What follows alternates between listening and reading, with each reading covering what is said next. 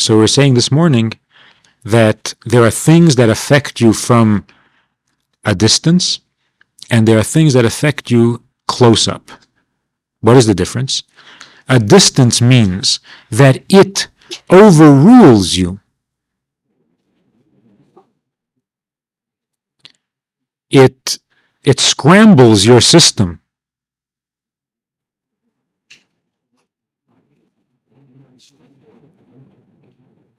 By overpowering you.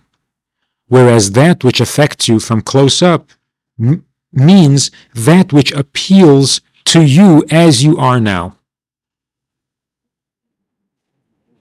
It doesn't overwhelm, it doesn't shatter, it doesn't disregard what you're feeling and what you're thinking. On the contrary, based on what you know and based on what you're feeling, it appeals to you on those grounds.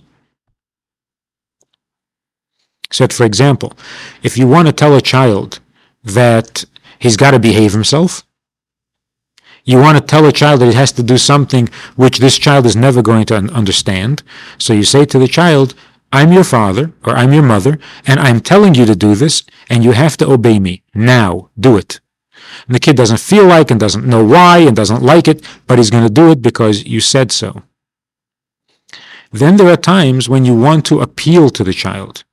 So what do you do? You say to him, you know how good food can taste when it's like an ice cream. You know how good that can taste and how good that how good that is. For for God, when you do a mitzvah, it's like giving him some ice cream. So what are you doing?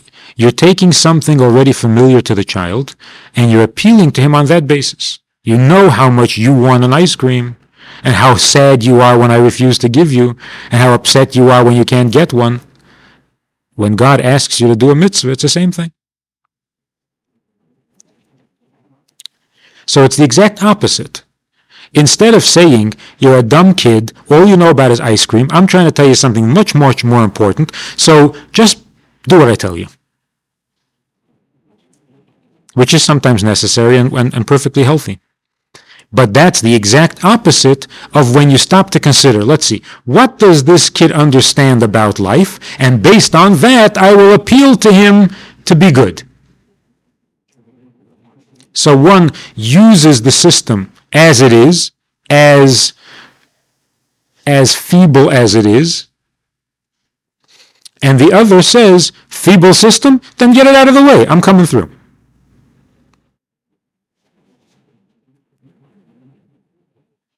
That's the difference between will and intellect. Will says, I want this. You're not ready. That's too bad. You don't think so? I didn't ask your opinion. You don't feel like it? Well, that's irrelevant to the importance. When you get old, older, you'll understand. Right now, you do what I tell you, which is fine. That's willpower. If we didn't ever do that, we would be total helpless.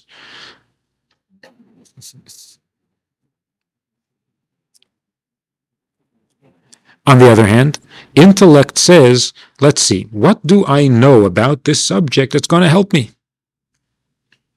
What do I understand? What do I feel? What tastes do I have? What experiences do I have that will help me accomplish this, this goal? One of the differences, of course, is that afterwards, when it's done, if it was willpower, there's nothing left. You haven't changed at all. Like the guy who was able to squeeze through a, a narrow crack in a wall, afterwards, he can't do it again.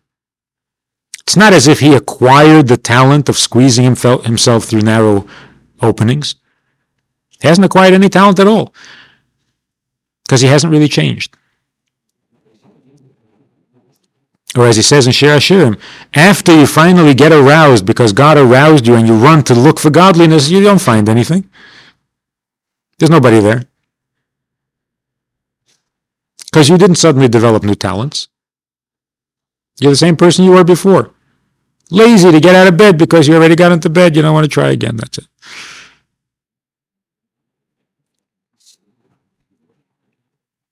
But if you work from within, if you appeal to the child on his childish level, then the result, the effect, is lasting. It's a different kind of child. From now on, this child likes doing mitzvahs. Just like he likes having ice cream, he likes doing mitzvahs. And if you don't let him do a mitzvah, he'll be just as upset as if you don't let him have an ice cream. So the effect is permanent. Something has really changed in this child. The only problem is, since something has really changed in this child, then it must be that the change is a childish one. Because he's a child. If you're going to overrule his childishness, then you're back to the first to the first method again. So by not overruling him, it means that you're going to accomplish something permanent, but on a pretty uh, juvenile level. Compared to God, we're always juvenile. So if an adult prevails on himself through reasoning and logic and learning and experience that you ought to be doing these mitzvahs, then the effect is permanent. But childish. Because how intelligent is a human intelligence?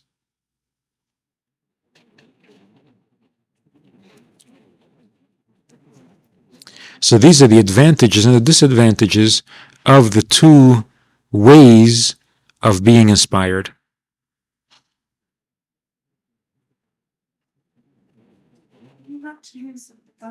You have to use both. You have to use both.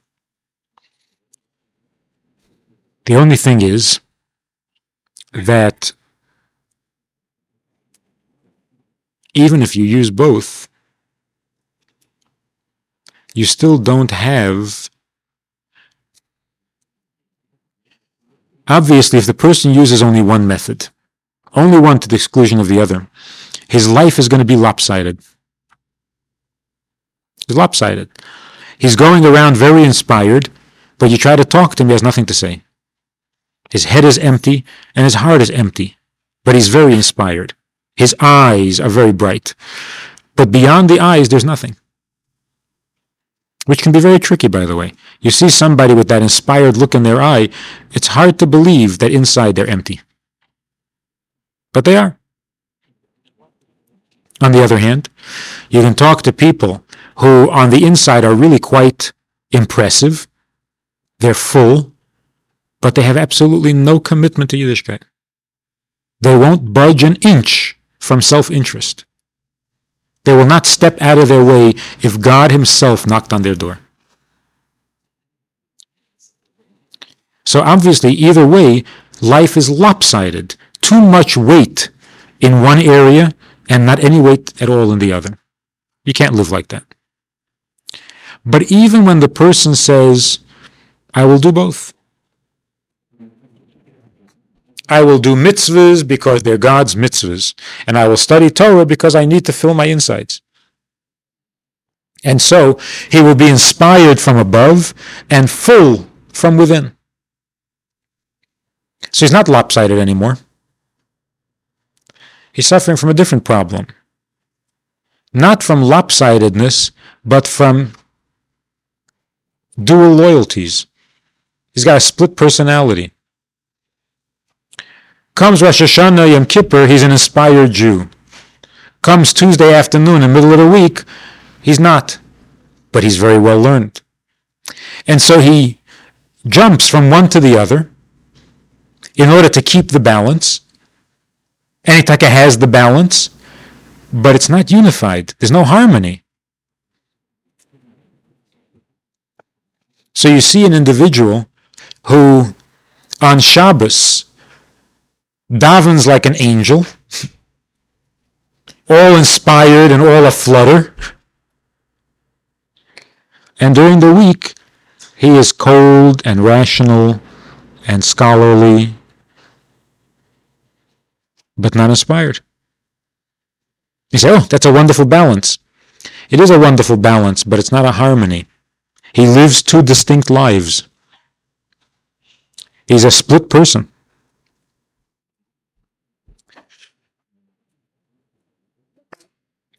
How is that resolved? That's one of the achievements or contributions of Hasidus that it made possible through this new revelation of Torah, new dimension of Torah, it made it possible to be both at the same time.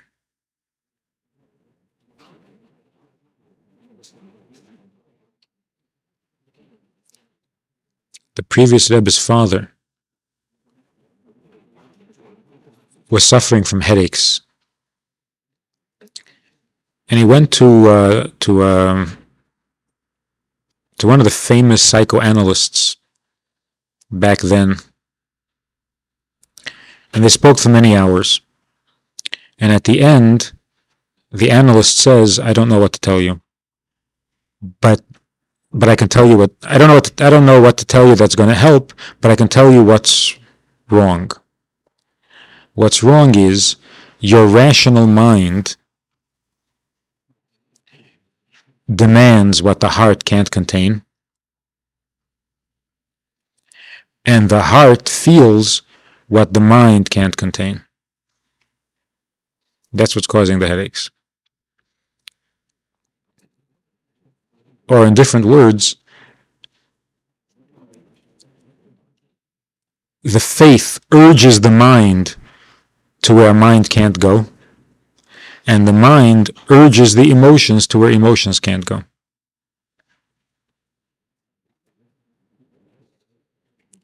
The Rebbe was straining, straining the limits of human tolerance.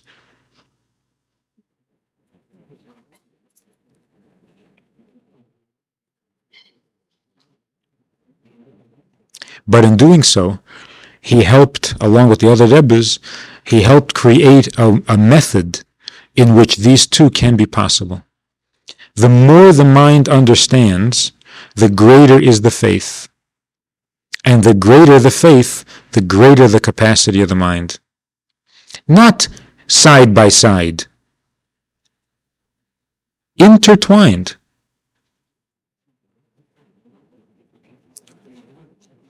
Or as somebody once remarked when he first started learning Hasidus, he said, I don't understand. I sit there and use my mind in studying Hasidus. He says, I don't understand. I sit there and use my mind, and when I come away, my heart is excited. I understand. I know that there's a time for emotional joy and expression of our of our enthusiasm for Yiddishkeit, and there's a time to sit and learn. But I don't understand how I can sit and learn and come away excited. In the heart, not in the mind. Excitement in the mind is normal. You learn something exciting, your mind is excited. But how do I come away with excitement in the heart? That I didn't understand how that. Because the, the intelligence of Hasidus is a divine intelligence. What is a divine intelligence? It's a freak. It's an impossibility, is what it is. Intelligence is, by its very definition, not divine. And that which is divine cannot, by definition, be apprehended through the mind. And yet, that's what Hasidus is.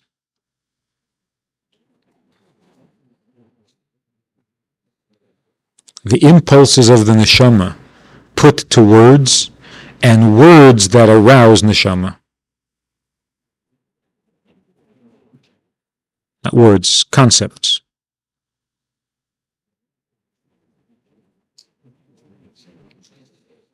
Of all the Hasidic groups in the world, none of the groups emphasizes the mind as much as Chabad. I mean, the title itself. And yet, at the same time, none of the groups so dismiss the importance and significance of intellect as Chabad. Strange combination.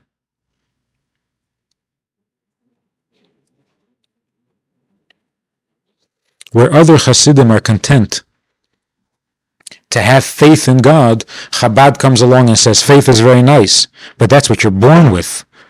What about know the God of your fathers? Where's the knowledge? Why don't you study Hasidus? Because all the other Hasidim don't study Hasidus. They have Hasidic customs, but they don't have Hasidic teachings. They don't study Hasidus.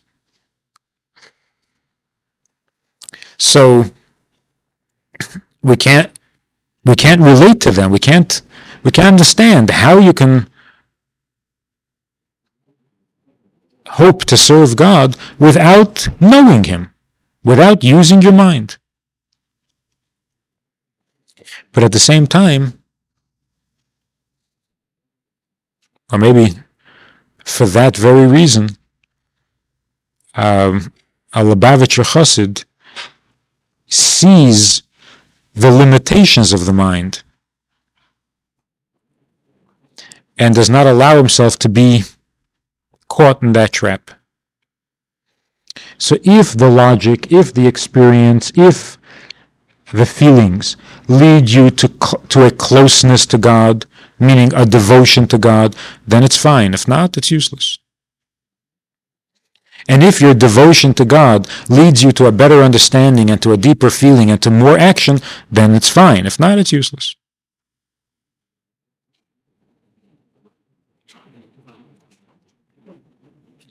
One of the uh, early Hasidim once said that if he saw a Rebbe stop a funeral and walk over to the casket and revive the dead person in the casket. The Chassid said, I would say to this Rebbe, if you can teach me about the oneness of God, then I'll be your Chassid. If you can't teach me the oneness of God, what do I need your miracles for? A miracle can be very inspiring, but towards what end? So faith is an not faith. Um, inspiration is an overwhelming experience, and it's wonderful, and it can break you out of the worst places where you think you're stuck in the 49th level of unholiness. A miracle can break you out of there. But then what? If you don't rush off to Mount Sinai and learn something, then you're a runaway slave. No great accomplishment.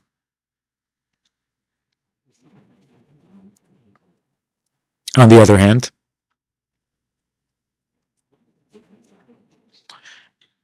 the previous Rebbe's father said that anybody who studies Hasidus just for the intelligence of it would be better off not studying. He used a sharper expression than that, but so what then is the solution? The solution is not only to have both, but that they should both be at the same simultaneous. Within the inf- within the intelligence there should be faith, and in faith there should be there should be intelligence.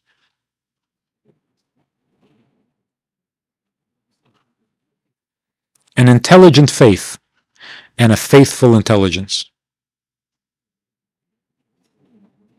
That's that's harmony. That's Hashem Echad. In order to create this kind of possibility, the Alter Rebbe had to put his line, his life on the line. He had to literally sacrifice himself because in a very real way, what he was trying to do violated the laws of nature that God had instituted in creation. Not only nature of the physical universe, but even the nature of Torah. If we could use that expression. The nature of holiness and creation are, are mutually exclusive. Creation says, by its nature that it can't be holy, and holiness by its nature says we we can't be we can't be natural. Miracle and nature are mutually exclusive. So when you have a miracle, nature has to go. When you have nature, there can't be miracles. Those are the laws.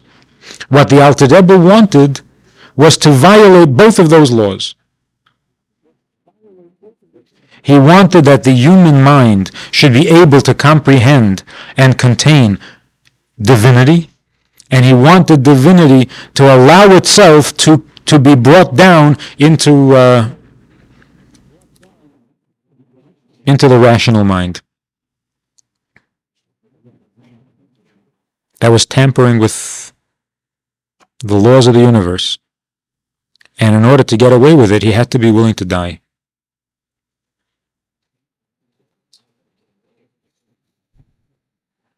For the same reason that Avraham, who wanted to bring the awareness of God into a world where there was no such awareness, in order to accomplish that, he had to be willing to die.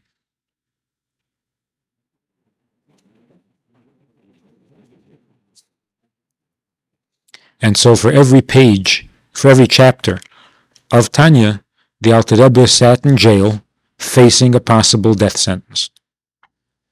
53 days.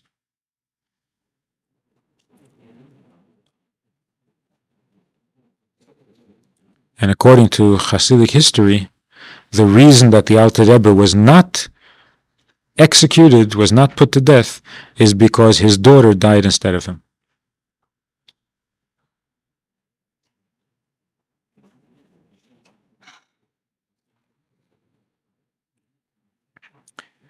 It was that year that his daughter somehow knew that things were not good for her father. And so she called in three of the most respected Hasidim, a Kohen, a Levi, and a Yisrael, and she swore them to secrecy. And she wouldn't tell them all that she knew, but she said to them that I am appointing you a beis din, a court, and I want you to decree, to rule, that I am taking my father's place.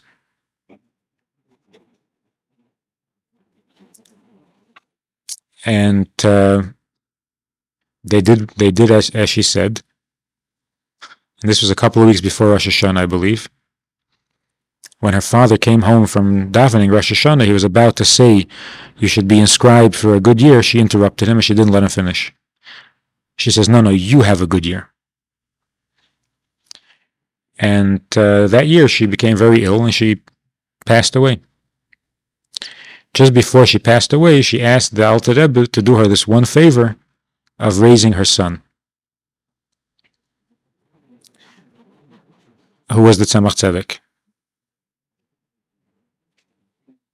So, um, so Hasidic tradition says that in order for Hasidus to become a reality in this world, the Alter Rebbe's daughter, Dvorah Leah, had to die.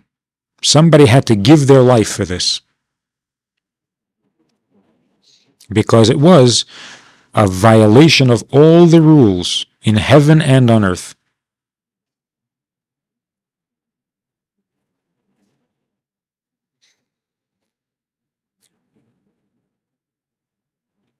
But nobody ever said that bringing Mashiach was going to be easy.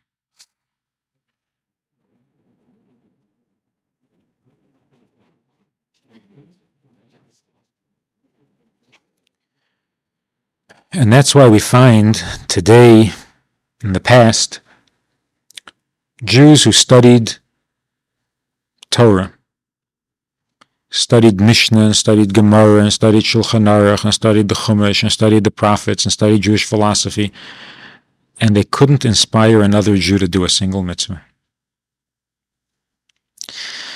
There was nothing inspiring. It was something was wrong. It was it was sterile. It was sterile. And then there were those Jewish leaders who were very inspiring. Very inspiring. Just being near them was inspiring. And whoever went to visit there, whoever stayed there, came away singing and dancing in ecstasy. But then they would forget to put on tefillin. They would eat food that wasn't so 100% kosher. They would they would play their guitars on Shabbos. So wait a minute, what's going on here? What's going on here?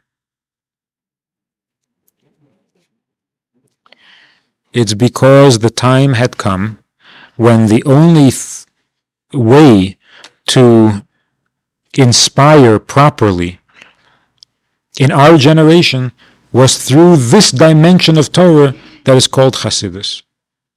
And without it, you have inspiration that goes nowhere, and you have learning that doesn't inspire.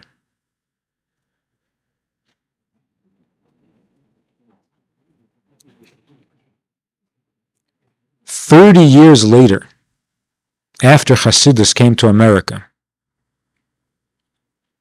30 years later, other Orthodox groups were suddenly interested and and moved to reach out to reach out to other Jews. For the first 30 years they laughed at it. They thought it was ridiculous, they thought it was unnatural, they thought it couldn't work, they thought it was cheapening Torah.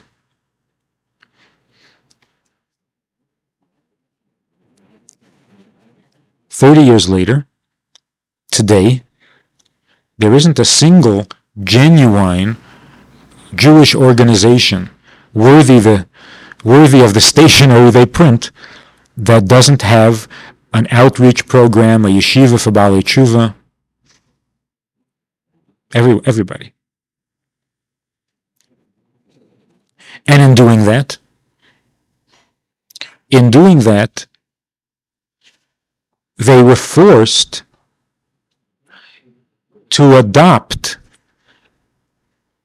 all sorts of Hasidic concepts and Hasidic vocabulary.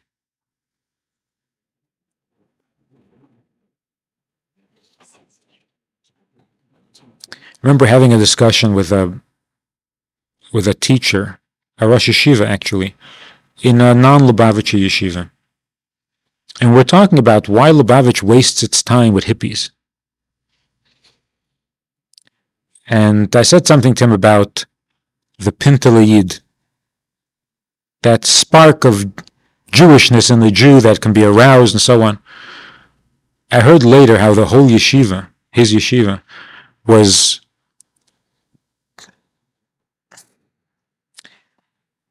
was having a good time with that expression. They thought it was the most ridiculous thing they'd ever heard. That somebody invented this ridiculous notion, some pintele Yid, and on this they base a whole philosophy, and on this they run around, to, and, and you know hippies have pintele Yid. I mean, it was like the biggest joke in town. Today, can any Baal Tshuva movement, can any yeshiva for Baalei Tshuva, can you even begin to talk Yiddishkeit without mentioning the pintele Yid? No. So it's become part of their vocabulary. 30 years ago, it was a, a joke to them. The word neshama was to them taboo. You don't talk about such things. It's not a halachic thing. You can't measure it. You can't weigh it. You can't prove it. You don't talk about such things. It's too holy. It's too mystical. You don't understand what you're saying. Today, does anybody, will, will anybody talk to you about Yiddishkeit without saying something about a neshama?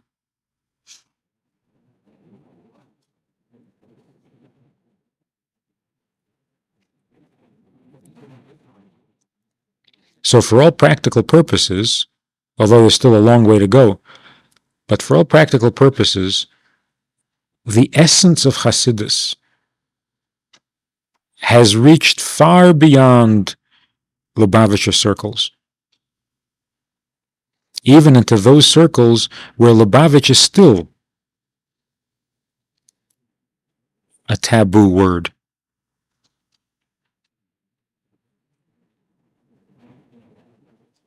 Even in those yeshivas where if, you, if they catch you learning Tanya, it is a greater scandal than if they catch you reading who knows what.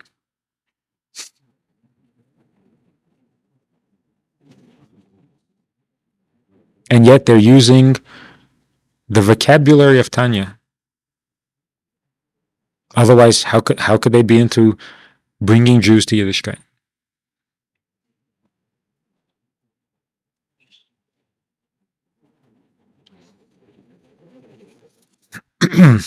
On the other hand, those who study Hasidus, even minimally, even minimally, are no longer sterile. The little bit of Yiddishkeit that you come away with after studying Hasidus a little bit, that little bit of Yiddishkeit is contagious, not sterile.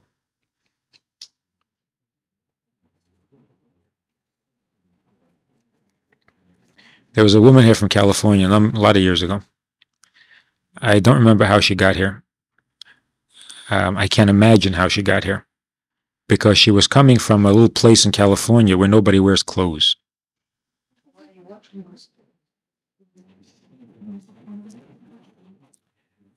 And she had lived there for about five years. And coming here was too radical a change for her Of course, the people here were very uncomfortable with the amount of clothes she wore. And she was uncomfortable with the amount of clothes she wore, but for obvious, for opposite reasons. and so she couldn't. And she left. But she would call from time to time to talk. And although she had liked what she had started learning, but she just couldn't take the lifestyle because clothing, too much clothing. And uh, and one day she calls and she says that she's very excited because a cousin of hers is coming from Israel to visit the United States. And she, the cousin, is the only religious member in her whole family. And she's very excited because now she can stay in California. She doesn't have to come here. And she'll be able to learn from her cousin more about Yiddishkeit, which she wants to learn. A couple of weeks later, she calls me back. Uh, how's your cousin? Oh, we got into a big fight. What happened?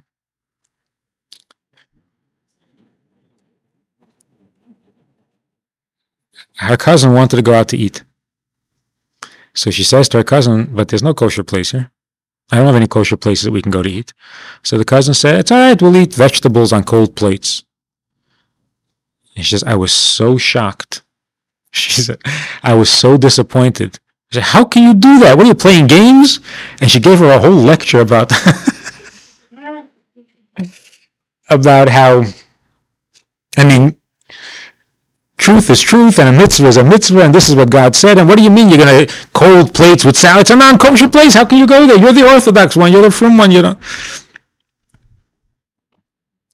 So here's a woman who was raised in an Orthodox family all her life. And here's a woman who, for five days, literally, five days, took a break from her, uh, from the place she called home, and heard a little bit about godliness, about Yiddishkeit. And yet her instinct, or whatever you want to call it, was more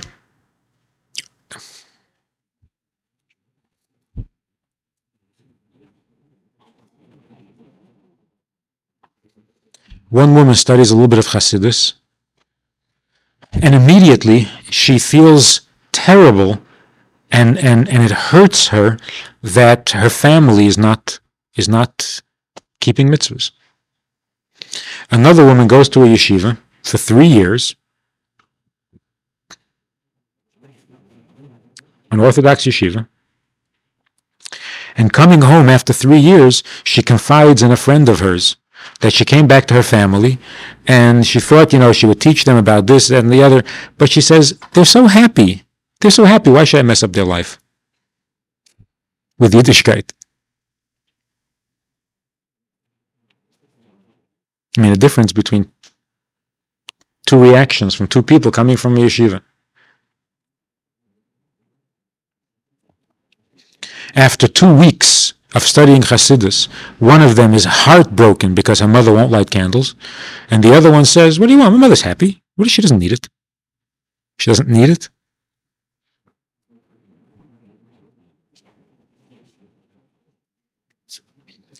So, what Hasidus really is, is godliness with lyrics.